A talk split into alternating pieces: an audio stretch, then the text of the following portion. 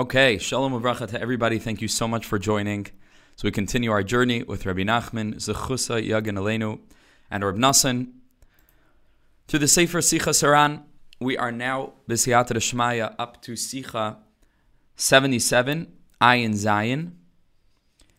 Having spent the last three weeks on Ayin Vav, Baruch Hashem, many people really reached out and expressed how that Sicha really changed things for them, broadened the possibilities for them to connect to Hashem's Torah in the deepest way. Chazde Hashem, what a privilege that we have to learn these teachings together. And what a privilege it is for us. And this is not something that is new, it's something that happens again and again and again, where we sense the siyata deshmaya that this particular shiur and chabura and series has, where again and again, the teachings that we just happen to be up to coincide exactly with where we are in the year and provide insight for us to be able to connect more deeply with whatever chag it happens to be that we're holding by.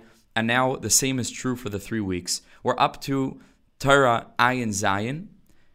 And as we're going to see, Rabbi Nachman addresses a topic that's fundamental to understanding this time period, to understanding what broke and much more importantly, to understanding how you and I, in a very literal level, can be a part of the fixing in a mamish dramatically relevant uh, way. And so, Be'ezus Hashem, as usual, will share our screen.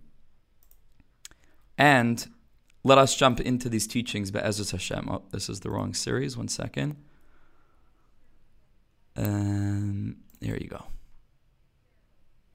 Okay. Sichos HaRan Ayin Zayin.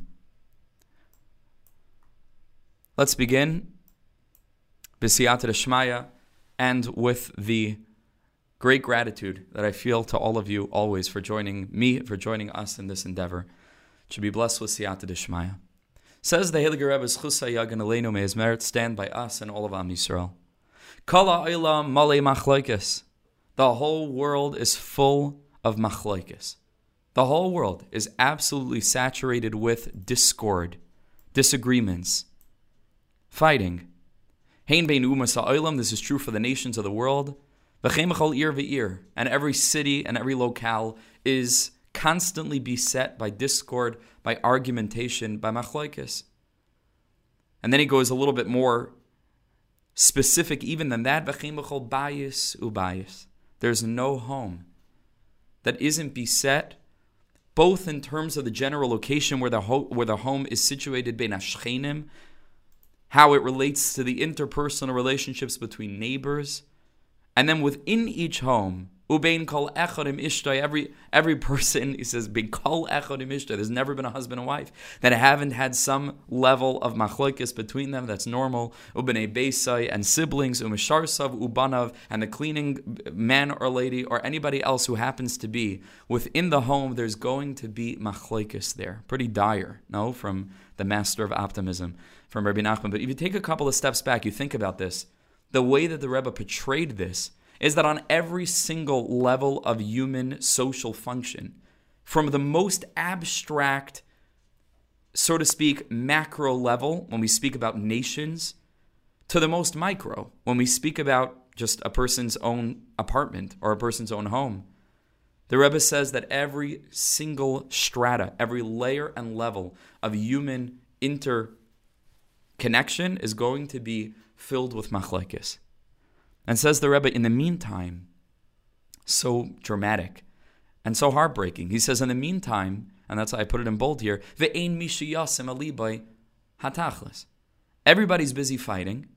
Everybody is busy deciding what they want to oppose and what ideals they want to stand for, that in the name of these ideals they must stomp on somebody else. And in the meantime, says the Rebbe, precious moments are passing away. Nobody focuses their heart on the actual purpose for which we were put in this world. Shebachol yoyim v'yoyim ha'adam mace, says the Rebbe. And again, it's Breslov is, is um, unfortunately so often stereotyped as being this absolutely positively focused optimistic approach where you know everything is good all the time and and every person is fine and everything is great and and and there's certainly a lot of that but you don't expect to hear from Rabbi Nachman these five words: Shebechol yom v'yom ha'adam mace. A person dies bechol yom v'yom every day. Every single day, a person gets just a little bit closer to death. Because the day that passed will never return. We don't usually think about it in that way. We think about, okay, this is what I have to do today, this is what I have to do tomorrow. Some people who are cursed and also blessed, but mostly cursed, but also blessed with mortal illnesses, are forced to be more cognizant of this. They don't live in the same world that you and I live in. A person needs to have tremendous um, strength to do this, but you can if you'd like with not so much effort. You can find on sites like YouTube and, and other sites, you can find the logs or the blogs, if you will, uh, oh, vlogs, video logs of people who are suffering from hopeless diseases that they're, they're gonna they're gonna die. Their days are numbered, and you can watch. And I think it's instructive, even though it's it's extremely unsettling and a person has to know where they're holding and what will trigger them emotionally, and, and different people have different sensitivities. But for me personally, it's extremely inspiring because it forces a person to focus on what really matters. Chazal say, Toiv leleches lebeis avel mileleches lebeis mishtet. Isn't it better to go to a house of mourning in a certain sense than to go to a simcha? And I bless us all with, with total, total opportunities all the time to go to Bate Simcha, to, to weddings and to bar mitzvahs and to, and to beautiful bris and joyous events. But there's something to be gained. It's like a different life, it's like a different world that these people are living in because they're forced to confront their mortality. You and I are not going to be here forever. To a healthy, normal person, very difficult uh, to hold on to this perspective all the time, very challenging. But says the Rebbe, it's something that we ought to think about, especially when instead of focusing on this and striving, again, the Rebbe doesn't expect us, oh, to recognize life is limited and then we're going to start living like angels. That's never the point. The point is, is we're not we're not angels, we're humans. But the point is to have a growth oriented mindset. Says the Rebbe, if a person could focus on this and recognize, every day the person is dying a little bit. So we're less likely to spend our time caught up in the emotions internally and the external activities that oftentimes accompany discord, machloikis, unpleasantness, pettiness. Says the Rebbe, we have to remember why we're here. Time is precious, life is precious, life is not guaranteed. Then the Rebbe says, Vida, and a person ought to know, Shahakol Echad that in truth, everything is one. Meaning, everything that we just spoke about, the machlokes between nations, the machlokes in cities, the machlokes between neighbors, the machlokes within one's home, it's all one aspect, it's all one thing.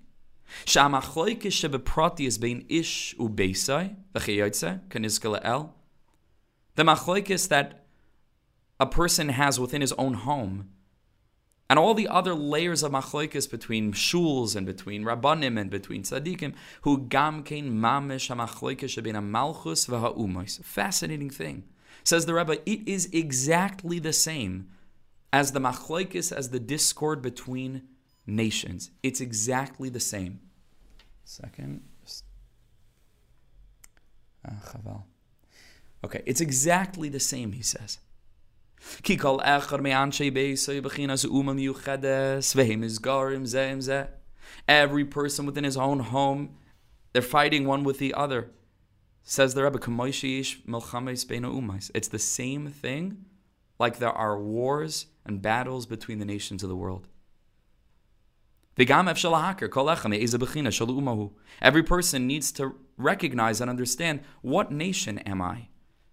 We know that the different nations of the world have different traits. This one is angry, and this one is, is more calm, and this one is interested in this thing, and this one has this ambition. Different natures.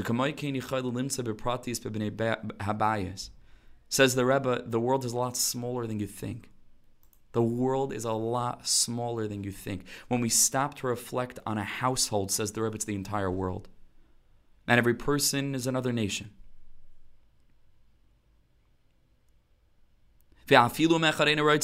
And even sometimes if one individual doesn't want to fight, and a, he just wants to stay out of it, right? He just wants to just sit in peace. He's got to come into that experience of discord and wars. It's the same thing when it comes to nations. Sometimes you find a nation that just wants to stay out of, of, of conflict, wants to be neutral, doesn't want to take a stance. It doesn't want to fight at all. It would be willing to make whatever concessions necessary to be able to stay out of the of the conflict. Says the Rebbe, before it knows it, it, it, it's being dragged into this experience of war. Because this side says you have to be on my side until he ends up as part of the as part of the discord also, Memela. Because he wants to stand for peace and the others want to stand for war. And so Memela, you're also now a side of the of the battle. The same thing happens within a person's own home. Chas v'shalom. If a person has a fight in the family and somebody wants to say neutral, that neutrality is also a side. Because this one feels that this person should be opposed to that one. And that one feels that this person really ought to be opposed to that one. And there's no way out. Says the Rebbe, there's no way out. Because every person is a whole world. And everything that goes on in the world is included within the person. Certainly the individual along with the members of his household. And there are conflicts that arise, and there are different interests, and those interests oftentimes come into conflict one with the other. There's machlekes. Now, before going further into the final point that the Rebbe makes in the Sikha, and then Be'ez Hashem, we have a lot to do. So we're going to take a look at very long Likutei. I really doubt we'll get through uh, most of this, but maybe we'll split it into two shir, and we'll do one this week and one leading up to to. Uh, oh, unless next week is Tisha B'av already. Okay, so we'll, we'll we'll figure that out. Okay. No, no, no. Leading up to Tisha B'av, it's only Monday. Okay. So the Rebbe makes the last point over here. Ah, before the Rebbe makes the last point, just wanted to talk out two nakudas that relate to this perspective. And the first is as follows Sometimes a person reflects on the situation in the world at large. And we wonder, like, how can we have any impact on these situations?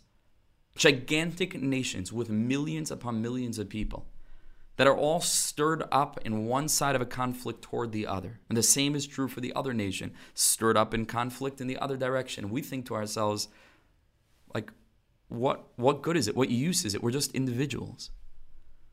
And what the Rebbe is doing here, and it, it should be obvious that this is true, the Rebbe is taking the whole and enabling us to recognize that the whole is nothing other than the sum of its parts. Which means that the concept of humanity doesn't exist.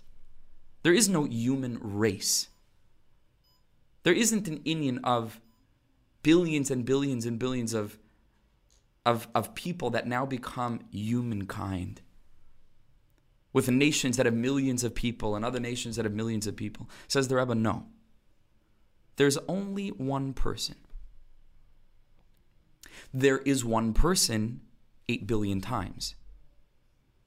But this concept of humanity that seems so incredibly impossible to affect, to impact, says the Rebbe, let's not blow anything out of proportion.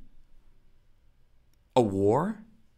Two nations fighting one another for land or for any other reasons that each one would have, an interest that they have, says the Rebbe, it's nothing other than the conflation of feelings that you yourself feel inside of you that get maximized when they spread throughout the hearts of millions upon millions of people. But you have something fundamental to do with that conflict. You're not divorced from it, you're not removed from it.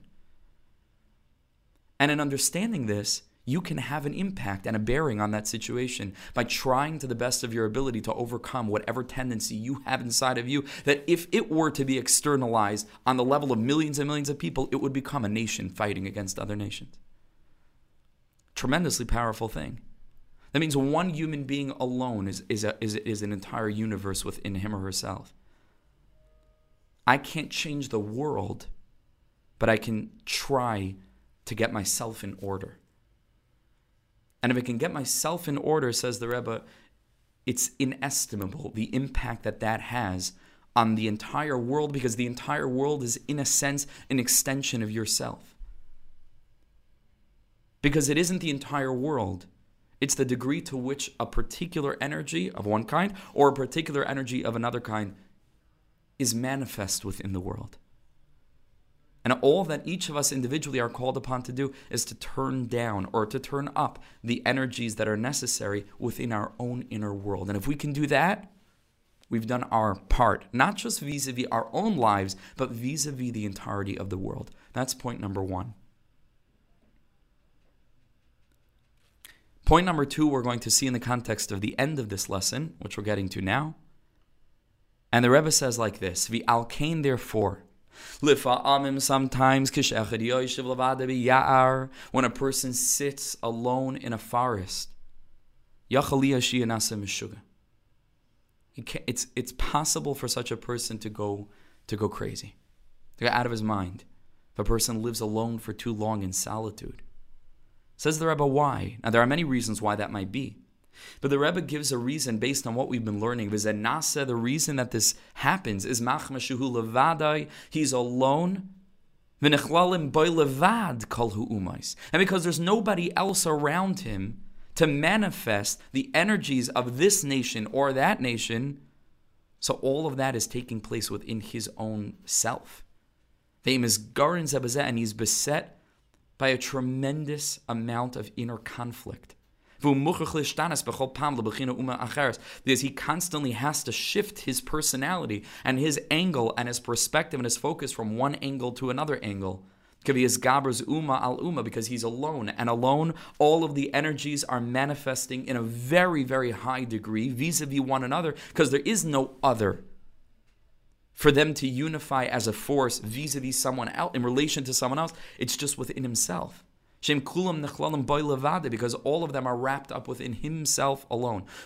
says the Rebbe, therefore a person could go in, entirely insane. Machmas says because constantly different kinds of thoughts are arising from within that element in which he contains all the nations of the world. And all of them are speaking within. Because all of these energies are included within his own inner world. Aval, says the Rebbe, however, kishuhu be yishuv bein anashim, when he's sitting and, and dwelling really around other people, yesh makam lahamalchama lehispashet b'chol echad mi bayis oy bein hashchinim. There's so much depth here and wisdom here. We could literally talk to the end just on this and the psychological implications. But what's beautiful about the Rebbe's Torah is that there's space. And we're going to speak about this now also. Actually, that's the rest of this year. There is space for every person to find their own angle. Chas v'shalom, should I ever give off the impression to you that the way that I happen to be giving over these teachings is the way of understanding them? It's not. It's my way of understanding them. If you find value in that, fantastic. That's great. But every person needs to approach the words of, this, of the tzaddik, and particularly Rabbi Nachman, who was in a Shama Klalis, finding your own like what it, what it means to you, what it says to you. And, and, and that's mamish like a, a foundation of, of, of my personal my personal approach, right? It may not be of yours, in which case then I guess you do have to listen to me, but that gets confusing. But it, what spiritual individualism is super important to me. I mamish believe in it. So that's an important thing to say. And there are many different angles here. Just one little nugget that I'll, I'll put out there you know what? I won't. I, I won't. I, will let every person take from this what they what they need. But it has a lot of psychological implication. Even outside of spiritual, there's a lot. Rabbi Nachman was way ahead of his time in this sentence, where the Rebbe says that when there are other people, that inner battle can become manifest in the different archetypes, the different personality traits that different people have, and so a person doesn't have so much inner conflict. And I'll just I'll throw out the word to those who are familiar psychodrama. And if you know what that is, Gewalt. And if you don't, you're probably lucky. But if you do know what that kind of therapeutic intervention is, you can begin to understand a little bit of where I'm get, uh, where I'm going with this. Right? That that's what happens in psychodrama. Different parts of the person's inner world that are constantly in conflict become held by other people, and and it's uh, it's it's very freeing, very very freeing. Okay. So when a person's around other people, Machma says, so he says, al yidei skaras umas. Um, where are we? Right. Right, Aval, right, Aval, Kishu biyishav bein anashim, when there are other people there, yesh makam la malchama lehispashet, bechol echad me b'nei bayis, el, and conflict takes place, but it can take place within a healthier standpoint. And I think just an important point to point out here is that ordinarily the way that we think of it is that a klal, a collectivity of different people coming together as a tzibur, one might think that that leads to the erasure, to the eradication of each person's own personal standpoint. And what the Rebbe is saying over here is on the contrary. It's specifically when a person, hopefully in a healthy sense, a person gets together with other people he doesn't start to become like them and they all become like each other and now it's just like one mass of just you know robots that look and act exactly the same that are programmed the same. In a healthy setting the opposite happens. When we come into contact with other people it enables that element that is uniquely ours to manifest in a way that if we were alone we it wouldn't necessarily. We'd, we'd ourselves contain all these different elements. But when a person who's more chesed oriented hangs around the person who's more gvura oriented, so then all of a sudden their chesed shines. And they become more unique. They become more themselves when they hang around others, not less. And this is counterintuitive because sometimes the way that we think about our systems is that the more that, you know, masses of people get together, it's like it's one it's just one unit. And there's something holy about that. There's something beautiful about that, without a question. But what should really be happening is that when a minyan of people get together, it doesn't erase the unique personality of each member of the minyan. On the contrary, it highlights the uniqueness of every member of the minyan vis-a-vis the other. And maybe this is what Chazal, what the Psukim mean when they say that this is what an ish and an ish are meant to be. Ezer kenegdoi. They are, a, it's an assistant, so to speak, both the man vis-a-vis the wife, the wife vis-a-vis the husband, they are meant to help each other out. How? By being keneged. Because only if there is a neged could then our unique nature emerge. And that's a very special thing that Rabbi Nachman speaks about over here. Let's finish the Sikha, and then we'll get into Likutei Halachas. Hamachloike shebebeis hatzadik, says the Rebbe, the same thing. Hugam melchames Same thing for arguments that take place in either the house of the tzaddik or the Hasidic court. Same thing. Gam nechlalim says the same thing. What happened with the shvatim, Ephraim al Yehuda v'chayot, said different inter battles that were taking place between the shvatim in the time of the, the like shayftim and and and Inach. Different shvatim were were in discord. Yehuda and Yisrael and so on. And says the Rebbe, finally, and this all of us know intuitively because sinas chinam, as we're all familiar and aware, is what contributed so greatly to the destruction of the Beis Hamikdash. Says the Rebbe, the rectification of that is going to be the opposite of sinas chinam. When Mashiach comes to redeem the world, as yizbatal kol mine machloikis, all of this machlokes will be null, will be removed Shalom gadol ba'olam. There will be a, an incredible degree of peace in the world. Kamashikasov, as the pasuk in Yeshayahu says, Lo yareyu, v'lo yashchisu v'chol etc. That whole chapter over there, that's the famous psukim about the garza evim keves, that the wolf will dwell with the lamb. Everything will be filled with a spirit of peace, of oneness. Now, right off the bat, there seems to be a stira between this last line and what we just spoke about, the Ezer Kenegdai aspect of a person being around other people where their uniqueness is manifest. So, isn't that a good thing? Why, when Mashiach comes, will be there such a great peace in the world of a Garza Avim Keves? Uh, all contrasting elements will just coexist as one. And I think that it should be clear that machloikis in and of itself, at its root, at its core, is not necessarily a detrimental thing. Machloikis. The, the, the shirish of the word machloikis is chelek. Chelek. Chelek means a piece. A puzzle box contains many different chalakim. Those pieces aren't at war one with the other. They're not, they're not in a state of machloikis. On the contrary, each one bringing its piece to the literal table, if that's where you happen to be putting the, the puzzle together, fits in with the other ones to complete a unified image. Shalom, peace, does not mean that everybody is now the same. It's not sameness. Peace is not sameness. Peace even though they're spelled differently, connotes the ability for two separate pieces to merge. And therefore, the pasuk doesn't say that the wolf will no longer be the wolf and the lamb will no longer be the lamb. It says that the wolf will dwell with the lamb. And the wolf will continue doing all the wolfy things that a wolf needs to do, as will the lamb. But they'll do so in coexistence. And that's crucially and fundamentally important to understand. When then does this potentially positive experience become the opposite? When each puzzle piece wants so strongly to manifest its chelek of the picture that it begins to negate all the others. And that it wants to claim that only it is worthy and that it already contains the entirety of the portrait, which it doesn't and therefore it has no use for any of the other pieces. That that's tra- that's tragic. That's tragic, right? Because look what could have been, and look what now is, and that's where machlokes crosses the boundary between not only positive, productive, and chas v'shalom becomes something that's absolutely destructive.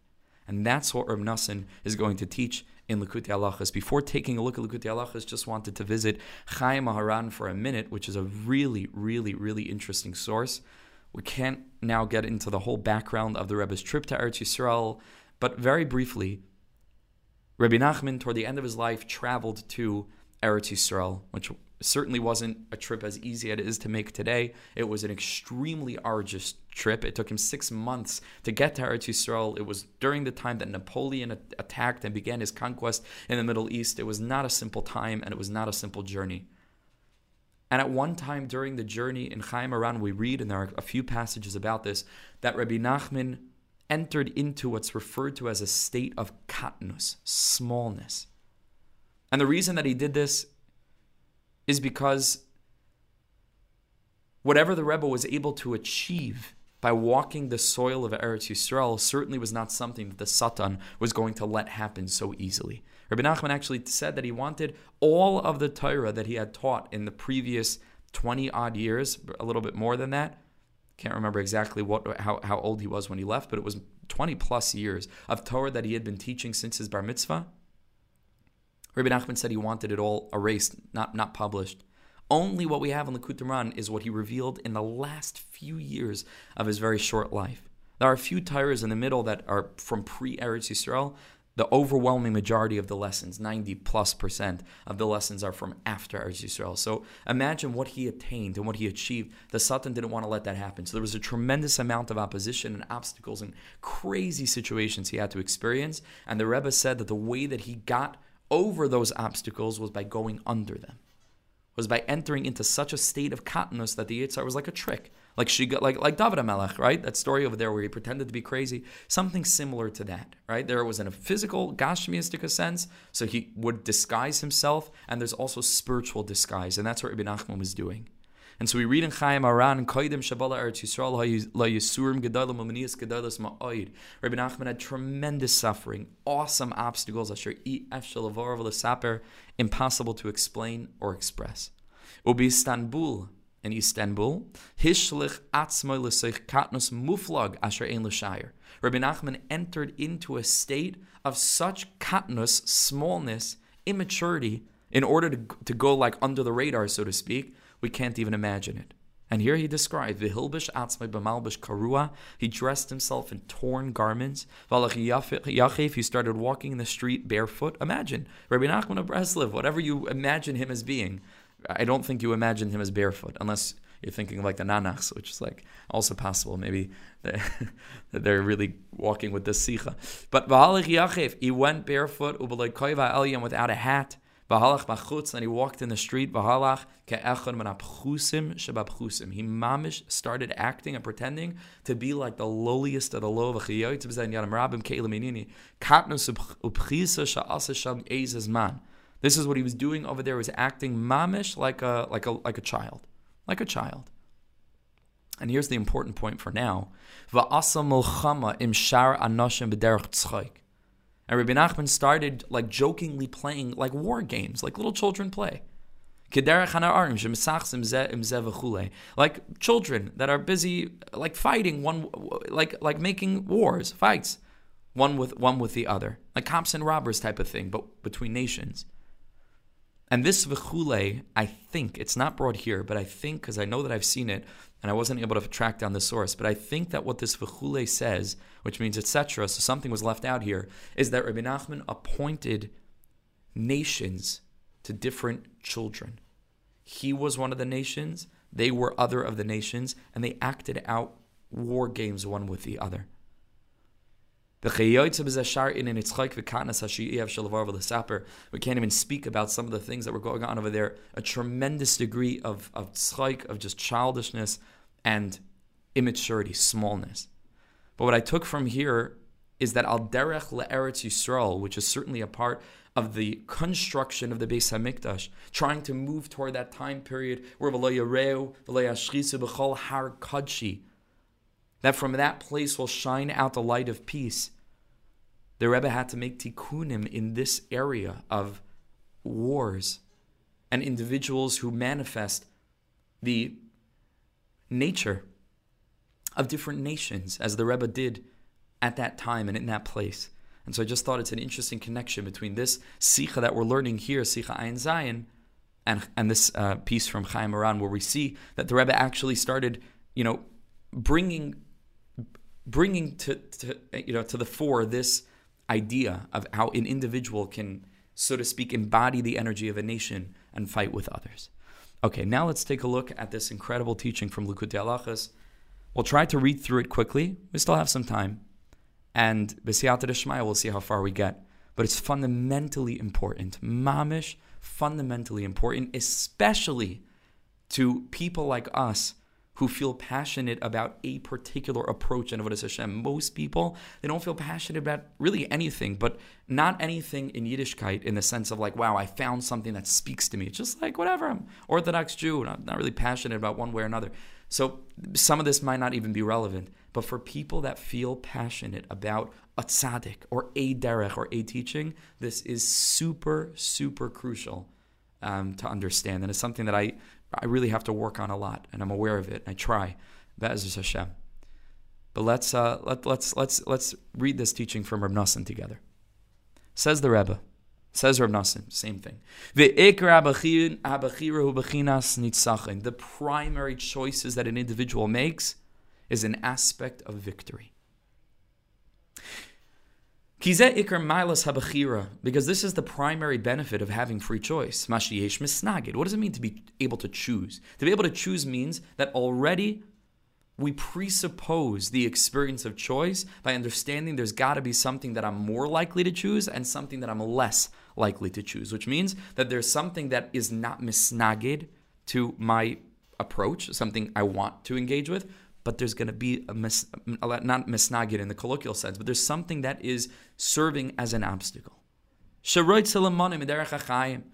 that prevents me from doing what I want to do. And I have free choice to choose. Do I want to choose, like I've mentioned in previous year, creation or creator? What do I want to choose? Which lifestyle in the context of uh, Torah Aleph and Likutei Moharan, Sunlight of Redemption, do I want to choose Yaakov Avinu or Esav? There's always these two choices.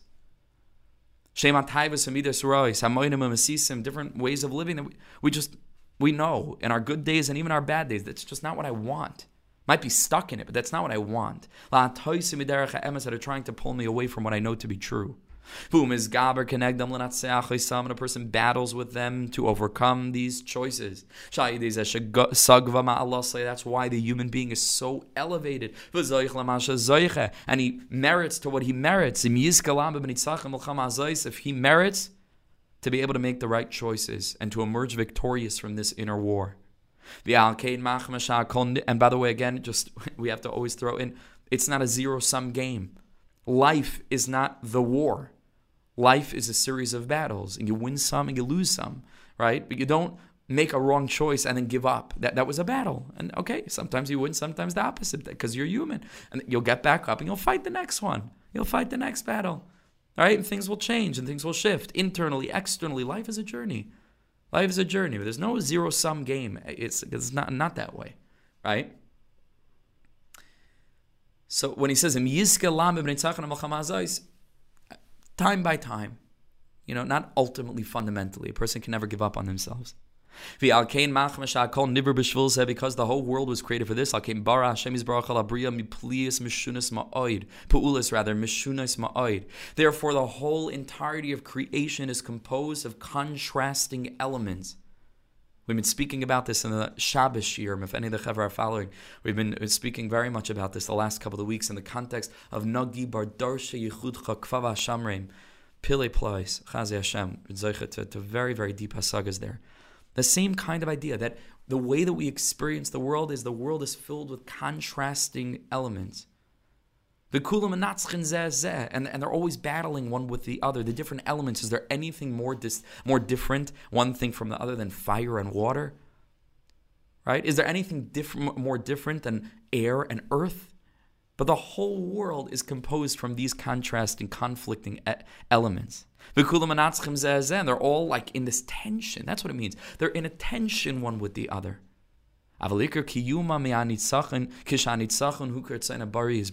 But ultimately, the world works. The world works. It works in a phenomenal, incredible way. It works. If you have one thing wrong with your phone, it doesn't work. It's broken. Think about how much more infinitely complex nature is. Infinitely, we can't even imagine it.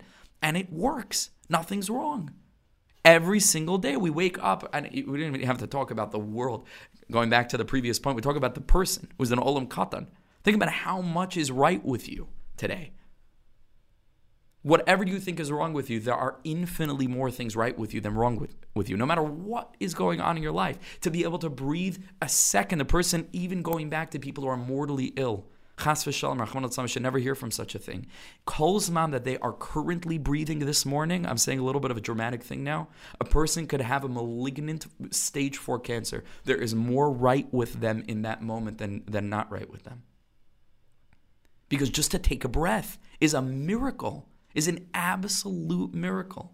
How many things have to be right in your body to be able to function? How many things have to be right with the world for there to be a new dawn and a new day? Incredible. And what makes it even more incredible is that understanding the elements of which all of nature is composed, you'd think that the world will blow apart every second. Because water has nothing to do with fire, and earth has nothing to do with air.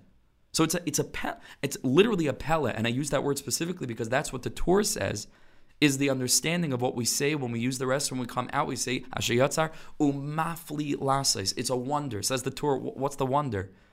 He says the wonder is that the person is made up of all these different contrasting elements, and they function properly together, neshama and guf, and that the air doesn't escape the body. All these different elements. Amazing thing. So every minute of a life, says Urban we're reminded of the possibility for contrasting elements not only to devour one another, but to actually complement one another. Deepest thing. That's why Hashem had to make the world in such a strange, bizarre way because it's a teaching. It's not that it happens to be this way, it is a teaching. And we're meant to be reminded of this every single waking moment when we engage with the world, when we look ourselves in the mirror. It's a teaching, it's a Torah.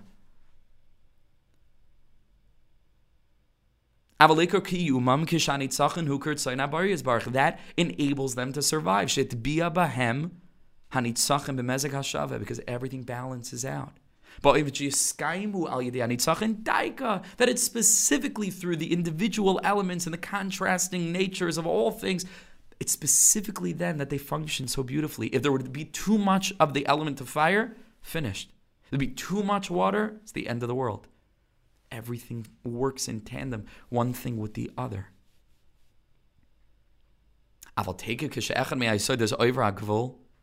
But the moment that one of those elements starts to move beyond the, the, the limit, the boundary, umanat seach yoiser, and it becomes more intense than the others, yoiser midai, as the whole thing is destroyed.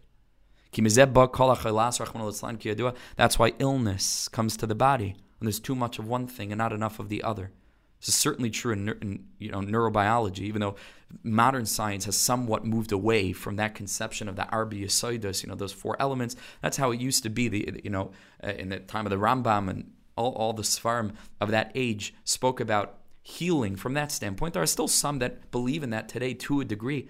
But when you think about neurobiology and you think about the way in which the brain and the different chemicals and the different word that I'm looking for. Um, serotonin, dopamine, all these different, there's a word for them, that are secreted by different parts of the brain. There has to be the right balance. Chas v'shalom, if a person has a kind of a, a brain tumor, chas v'shalom that can cause for the excretion. I mean, there's other problems too, obviously, but it can cause because of pressure being placed on certain parts of the brain for too much or too little of something to be excreted, which beyond the issue of the tumor in and of itself can throw the body for a loop, Rahman al I, I, know this nebuch from a family member. Crazy, crazy, where there's too much of something in the body, Hashem Yishmar, the destruction that that can cause to a person. So the Rebbe, of course, was way ahead of his time. All these tzaddikim were. And they understood that this is the definition of unhealth when there's not a balance. And this is true across the board in every area of life. The definition of unhealth is imbalance. That's what unhealth means. Unhealthy, imbalanced. Because balance is health, and health is balance. Says the Reb, uh, says Reb Nosson, "Kol hu remez la adam." This whole thing is hinting to a person, "Shakol nivra b'shviloi." Everything in the world was created for you, for you individually, each and every one of you, and for myself alone. Like we already said, a person contains the whole world within him. Sheyeda, for a person to know, that a person also needs to bring into creation what they need to bring into creation. But it cannot be chutz It's got to be in order, in measure. It's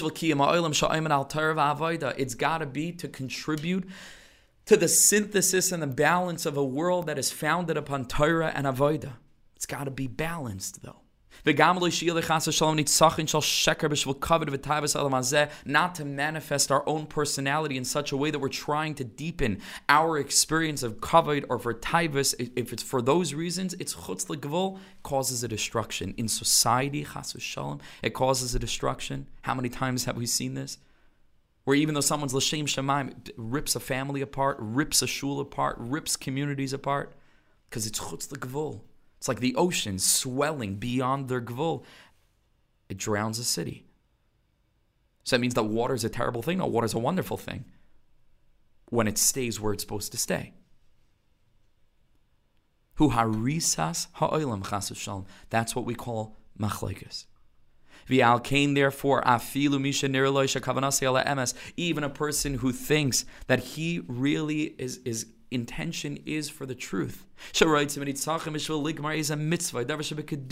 He wants to go ahead and manifest his strength of character for the purpose of doing this holy thing or that holy thing. It's true. We got to be strong in this. Listen to these all important words.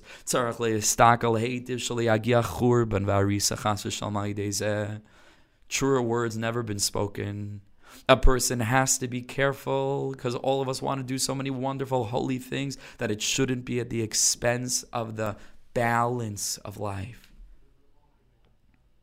Not going to go now into personal stories, unfortunately. I've seen this so often. And Chevra mean well, they mamish mean well, and it's the toughest thing to be able to navigate because you have extreme statements in Breslov. And you have people that genuinely they, they want to do what the Rebbe says. And the Rebbe says the most important thing in the world is to be in Uman for Rosh Hashanah. I'm using this as one example. But how many shalom bayis issues has that caused for so many people who didn't make the proper shikol hadas?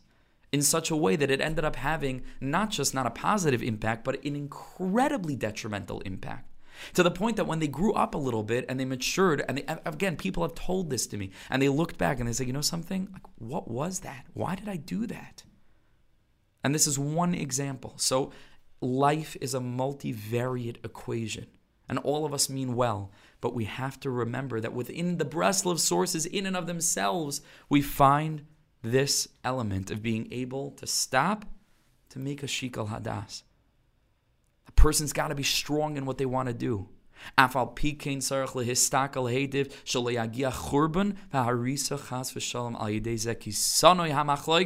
v'gadol hashalom. Hashem's name is erased because of shalom bayis.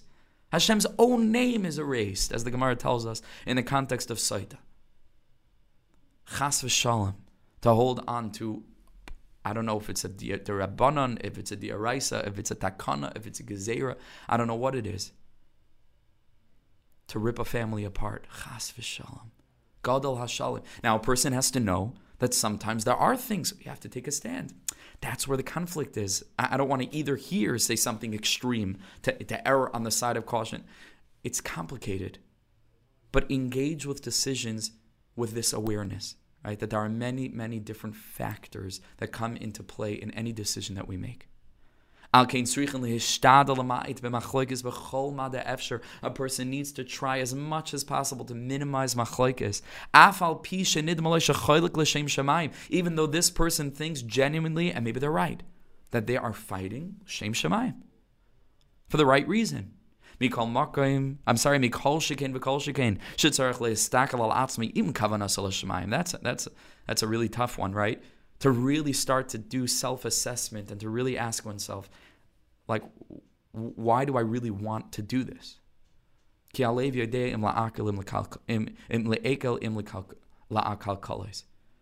Says Reb the heart really knows if this is a good thing or if this is chas shalom not so good. Al Kain, and here comes the key point.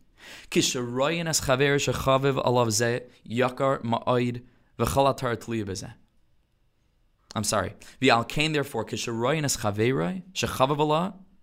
when a person sees another friend, and this is what the context of the halacha is. Rabbi Nassan is going on the halacha that a person makes a shachiyanu when they see a friend that they hadn't seen in a very long time. Says Rabbi Nassan, Wow. The whole entire Torah relies on two Jews seeing each other and giving each other a hug and expressing to each other how precious it is that they're friends, that they've seen each other. is the foundation of the Torah. But the way that Ibn Nassan is defining what's happening when two individuals can coexist is much deeper than just, you know, it's important to love everyone. It's much deeper. Because the says Reb Nassan, what does it mean kamoicha? The premise of it is that you are different than your friend, and yet you're able to coexist. Says Reb Nassan, this is the foundation of the whole Torah. Balance is the foundation of the whole Torah. Health is the foundation of the whole Torah. Individuality within collectivity is the purpose of the whole Torah. The Amar Abakiva Zeklav Gadol Torah. It's the foundation of the whole Torah. Ki kol b'nei adam eshunim sehem. Zemi Every person's different. Kamash Amar Abasinus And they didn't bemoan that fact. They celebrated it. Every person's different. And everything is because, like we said, That's how HaKadosh Baruch Hu created the world, that everything is different. The same is true for people. Every single individual is unique, is different, is special in a certain way. And when it comes to the realm of holiness, this is not a negative, this is the greatest positive ever. And if we could build a system around this and really stop trying to make each person like on an assembly line, how much more beautiful Yiddishkeit would be. Says Rabbi Ubi Kedusha, when it comes to the realm of holiness, Tzrichim Kol Abachinas. We need every single individual not to be identical to their Rebbe, but to be them. We need every individual to be themselves. Everything we spoke about, the blend and the coexistence and the complementary nature of all the different contrasting elements coming together. That's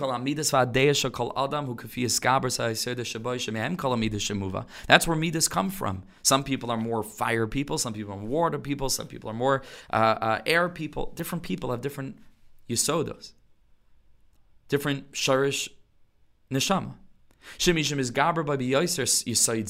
A person who has one yisod, whether it's afar or eish or maim or ruach, that's stronger in that person. But he's going to be, that's his nature. That's her nature. And the next guy is going to be something else. Ubikedusha, when it comes to the realm of holiness, emes, a person that really wants the truth. And the word emes, you'll notice we've said this in the past, but it's a very fundamental teaching, is composed of the letters Aleph, Mem, and Taf, which is the whole Aleph base from beginning to end, which means that it contains all different aspects. That's what emes is. So a person whose kavanase is Ella emes, says Reb Nosson, again, I, I made it bold, it's such a crucial teaching, this teaching.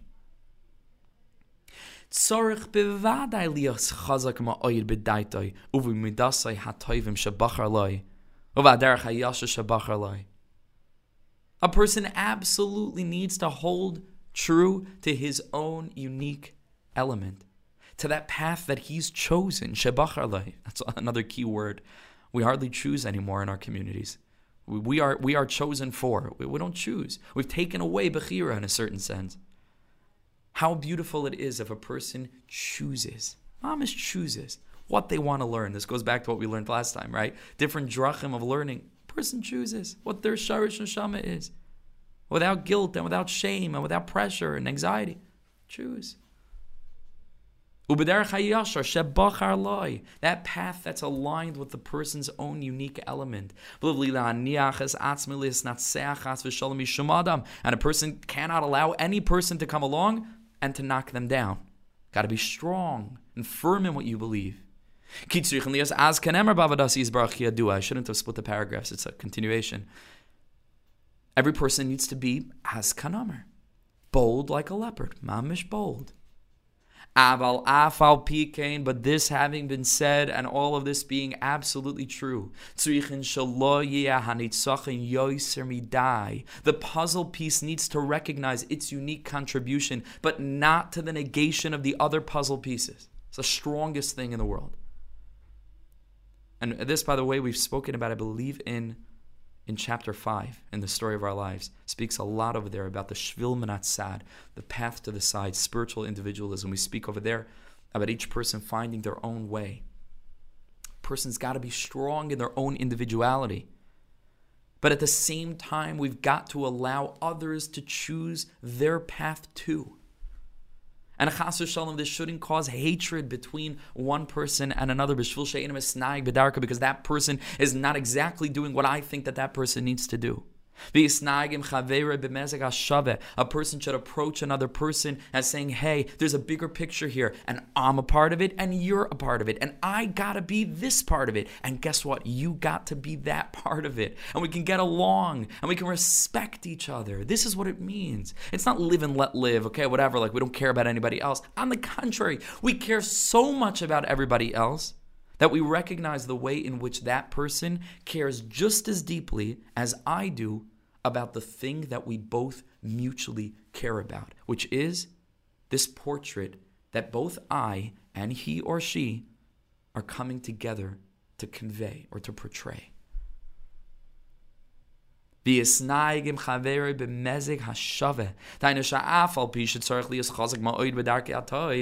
has to be strong about what his derech is and what he believes and what path is right for him or her.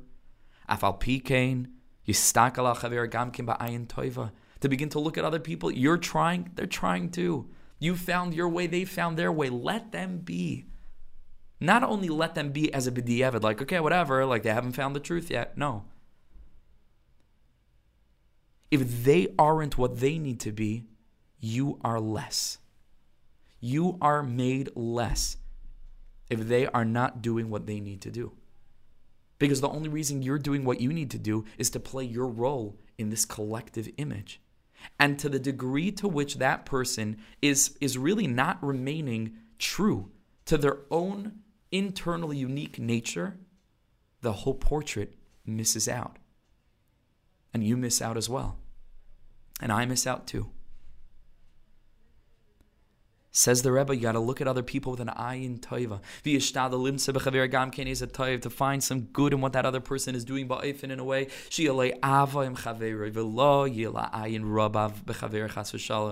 that there can be love among us, love between us. And this is the fundamental foundation of the three weeks. This is what it means the Beis Hamikdash was destroyed. What does the Beis Hamikdash stand for? It's the coming together of all of Am Yisrael. Shalish pa'am b'mashana yirah kol zechurcha. A tzibur. Tzibur is Rosh tzaddikim, beinanim, rishaim, all different kinds of people, each person with their own thing, with their own path and their own nature. All contributing together to one collective revelation, the Gilui of Hashem's presence in the world.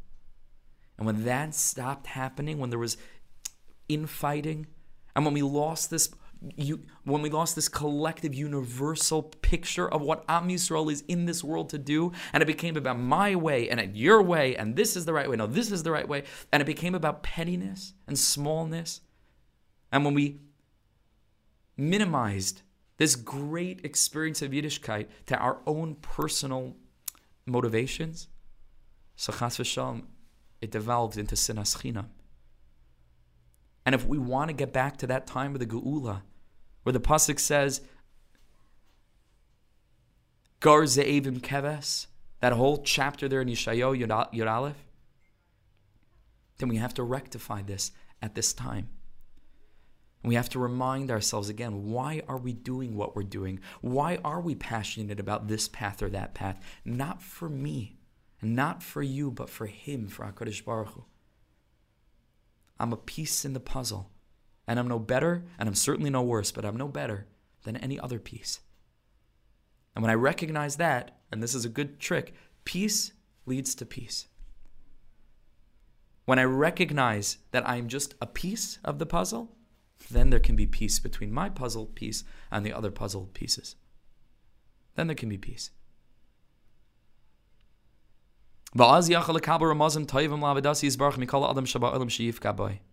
And then, says the Rebbe, you know what else happens? We stop being so defensive. We stop being so closed off to other people's perspectives. We're not threatened by other people anymore. On the contrary, we embrace different perspectives. We want to hear how other people think about things. We become more nuanced. And this is I wish I had another hour now. I don't, but I have another minute. But I every minute contains an hour. But I just say very very briefly, and this will end, and we'll, we'll have to do part two because every word here is, is really deserves uh, full attention. One last point I'll make. I'm passionate about Breslov. You may have noticed, right? I, am really passionate about Rabbi Nachman. I, I really believe that Rabbi Nachman saved my life. And I, I can't begin to articulate what I've gained from having this figure on my radar um, and his teachings and, and so on. And so a lot of people can look at me as having one derech and one path, and I'm extremely, you know, focused on one perspective, and then I go ahead and I say that this is a perspective that needs to be embraced by all, or that so many people can benefit. Just let them be, because it seems contradictory in and of itself, right? And what I'd suggest, and this is something that I think about very often, is that it's not really that way because the message of Rabbi Nachman is for every person to be them.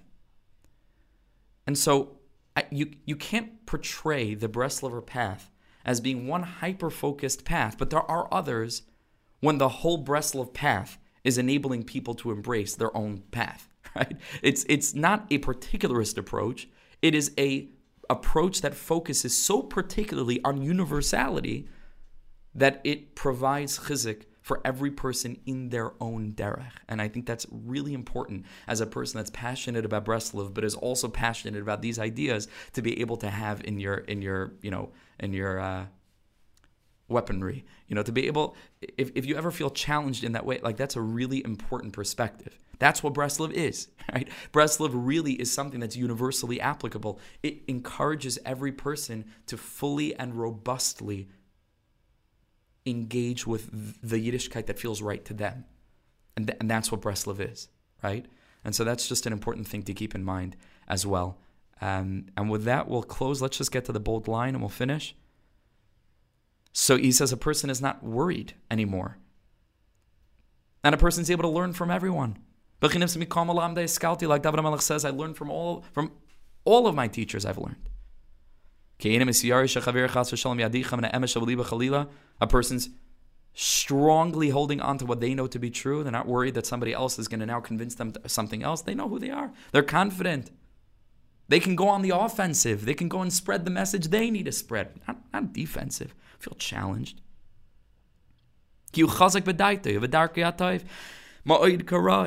Person is strong in what they believe. But this doesn't lead to ein ein ra This doesn't lead to now looking down on other people and being suspicious of other people's messages and saying, oh, I'm not interested to hear what anybody else has to say. On the contrary, that means that on the con- that means even though it looks like a person's so strong, no, it means that they're so weak that they have to put up such big walls. No walls. Then you're very strong. Don't care. You have a strong arm. You don't need walls.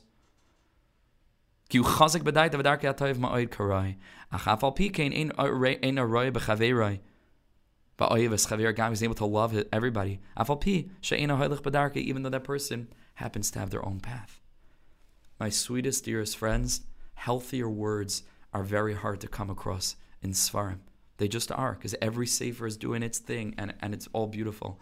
We have to appreciate the sweetness of Reb Nosson, the normalcy. He was a normal person. He was a normal, healthy person. And I think that the more that we're reviewing these words, we can come to balance in our lives. And when we come to balance in our lives and there's shalom among ourselves, that's what Rabbi, Nachman said in his Sicha, we bring peace to the whole world. We really do. We shine a light of balance and health and nuance to the whole world. We become much better people to, to hang around. Our friendships are stronger. We become more open people, and it doesn't threaten what we are and what and who and, and who we are and what we stand for. On the contrary, it can only aid. So remember, peace equals peace. Peace spelled like puzzle pieces, and peace collectively. That's who we are. Be strong in your inyan. Be strong in your inyan. But that doesn't mean that that has to negate the value of all the other puzzle pieces. You can learn from them, they can learn from you, we can all learn from each other. Let's hold on to this universal drive of what all of us want, and not for me personally, for you personally, individual avodas Hashem. We're moving toward the Geula. We have to think about things in a very, very big way, in a broad way, in a deep way. What a privilege! What a privilege! Thank you for sharing this teaching with me, learning this with me. Ashreinu Chevra.